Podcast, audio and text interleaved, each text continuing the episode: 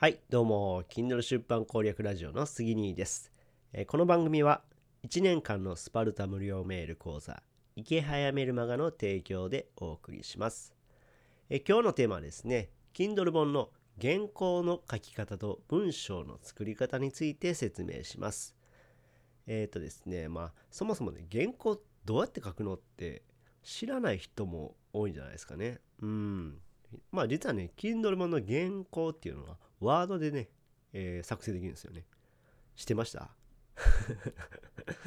そうなんです。あの、会議、えー会社の、まあ、事務作業でよう使ってる、あの、ワードの、ワードですね。マイクロソフトのワードで、えー作成するんですよね。うん。で、まあ、ワードで原稿作成したら、あとは KDP、まあ、Kindle の出版の管理画面なんですね。KD KDP の管理画面にアップロードしたら完成なんですよね。うん。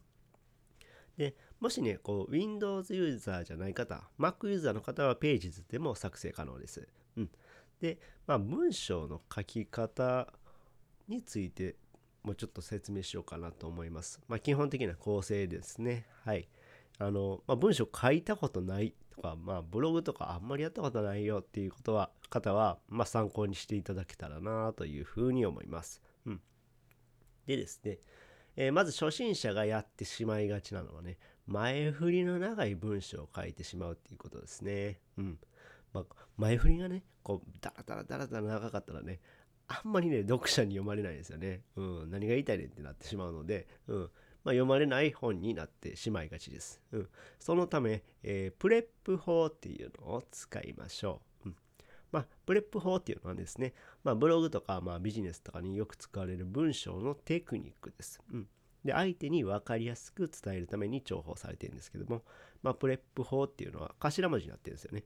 えー P がポイント、えー結論っていうんですね。で、R はリーズン、うん、理由です。